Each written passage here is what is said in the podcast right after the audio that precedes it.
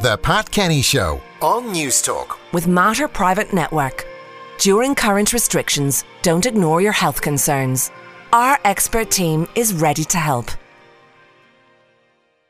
Well, now we're joined by Porik Horkin, he of the Horkin Garden Centre family, uh, to talk gardening. Your questions are welcome on five three one oh six. Uh, Porik, good morning.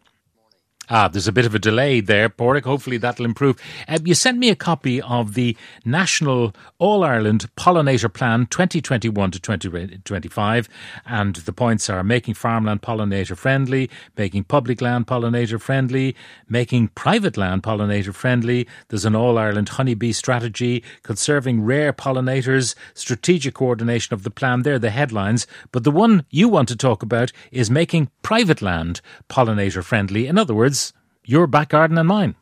Absolutely. And it was a question we got about two weeks ago, Pat, from one of our listeners. What could they do in their own back garden to give back to biodiversity? And I would direct people direct to the pollinator, the All-Ireland Pollinator Plan, because it's a free downloadable resource that everybody can contribute to, whether it's the farming community, schools that have gone back now. It's a brilliant resource for teachers to get information on what we can do in, in practical ways to improve the bee life, the insect life and biodiversity um, right around the country. And it's simple things. For gardeners, it's things like leaving your lawn, particularly from September through to uh, November, allowing the natural flowers, the, the weeds, as it were, the flowering weeds within our lawns to actually come into flower. They're a great reso- resource for late nectar and for pollen, for bees in particular.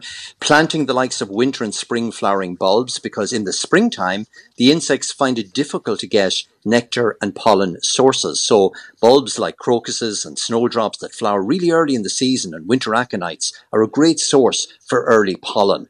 For gardeners that are maybe digging potatoes at the moment or harvesting some of their crops from their vegetable garden, a great idea is to plant some green manure. And green manure like red clover and white clover and phacelia, within eight weeks they come into flower and they're a fantastic source of nectar and again pollen, and also add to the nutrition level within the soil. So they add back a lot of nitrogen, saving the use of art- artificial fertilizers. Simply things like composting, Pat. At this time of year, we can reduce so much waste that goes to natural um, wasteland and, and refuse areas by simply recycling it back in our own compost bins and within our gardens. And if you start a compost heap now in September, you'll have fantastic compost by February and March of next year. And finally, this is the time of year to start feeding our garden songbirds. So start feeding with wild bird feed. And also it's a great time of year to put up nesting boxes and bee hotels, because the bees will be hibernating through the winter period, particularly our bumblebee collections. They'll be Uh, hibernating as we get into October, November. And if you put up simple bee hotels, and again, this is something that schools could do at this time of year, again, it adds to the biodiversity. So the simple message is we can all do something, be it schools, farming community, residence groups, and this is the time of year in, in early autumn to start thinking about, about biodiversity. And as I said, the pollinating plan, the All-Ireland Pollinating Plan, is a free downloadable resource that anybody can use, and, okay. and simply a couple of key steps in, in doing your bit.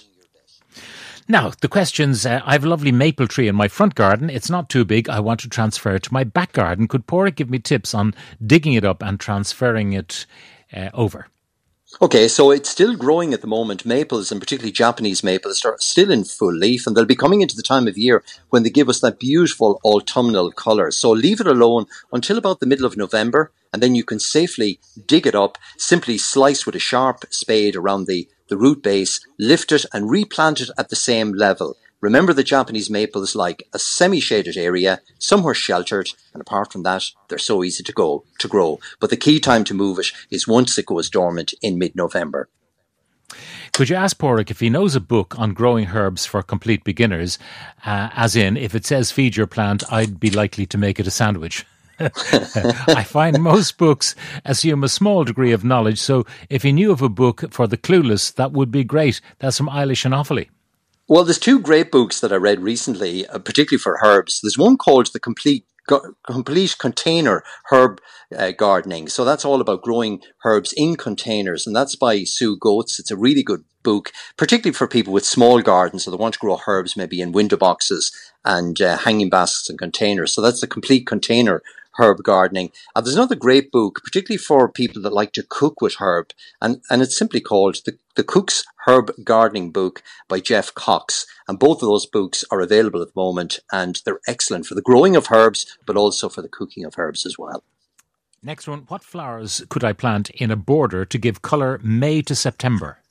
Oh, right. So quite a long period. Well, first of all, I would go for some of the perennial cottage garden plants. So for early colouring in, in May, I'm thinking of plants like aquilegias, which are the old granny's bonnet, a really easy plant to grow. And they come in a whole multitude of colours, but if planted at this time of year, they'll be back in flower in late April, early May. You've also got geraniums, of course, that come in. These are the hardy outdoor geraniums that come into flower again in late April, early May, and still in flower in many gardens at the moment. Alstroemerias are absolutely fantastic. Lupins will give you fantastic colour in June. Peony roses, of course. Plants like rubeckia. I've got rubeckia in my own garden at the moment. It's absolutely stunning, and it'll go on well into late October, early November. Asters, monardas. There's loads of really good cottage garden plants, Pat, that can be planted this month in September to flower from May right through until October of the following year. Colette wants to know, what's the best time to cut back conifers, and when is it good to cut back Portuguese laurel hedge? Well, Portuguese laurel can be trimmed now, and indeed most evergreen hedges. I like trimming back. Do check that there's no nesting birds there, first of all, before you trim.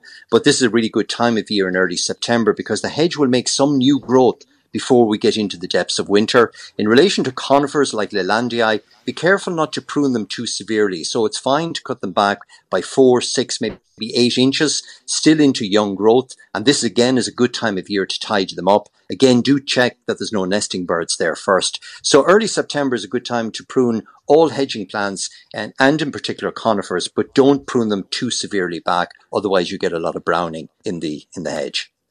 First day back at school, my son has a project to grow a sunflower. We have the seeds oh. at home, but unsure what to do next. Do we plant in a pot or in the ground? How often do we water? Any help would be appreciated for me and my little boy. That's from Lynn in Cork. Well, Lynn, su- sunflowers are, are summer flowering. So normally we sow the seeds in late March, early April indoors. You plant them out in May. They flower right through the summer as they're doing at the moment. And they're a fantastic source of sunflower seed for the birds in the autumn. Sowing the seeds at this time of year, they will germinate, but unfortunately we don't have the rest of the summer for them to come into flower. So my advice would be to leave the sunflower seeds over until February, March of next year, sow them in compost indoors, plant them out in May, and you get fantastic colour uh, right through the summer. If you want a project for children at the moment, my advice is actually to plant up some winter and spring flowering bulbs. So if you pop into your local garden centre, they'll have some dwarf daffodils or crocus or snowdrops that you can pot up now that will give you colour through the winter and spring of next year, and maybe leave the sunflower seeds until uh, spring of the twenty twenty-two. Spring. Um, saw a garden recently with a lemon tree growing in it. This is from Morrison Galway. I'd love to have one. Any tips and advice on growing one in the garden, and what to do to get it to bear fruit? Well, you can't beat growing your own lemons, Pat, for the old gin and tauntauns. And lemon trees are, of course, they come to, from, to us from the Mediterranean. They're fine out of doors during the summer, but they need a minimum night temperature of ten degrees Celsius. So we don't get that through the winter period. So Morris can certainly grow a lemon tree or any of the citrus, the kumquats or lime trees, out of doors from generally about the middle of May right through until late September, but they need to be brought indoors, ideally into a conservatory, a heated greenhouse, somewhere that you can maintain that temperature of ten degrees or above during the winter period. So heavy frosts are going to damage them. Very cold weather will damage them out of doors. So really, they're out for the summer, they're in for the winter. They come into flower in late January, and the fruit then forms about twelve months later. It's ready to harvest. So you often get... The unique thing with lemons, you often get the, the ripe the ripe fruit ready to harvest and the flowers on the plant at the same time of year.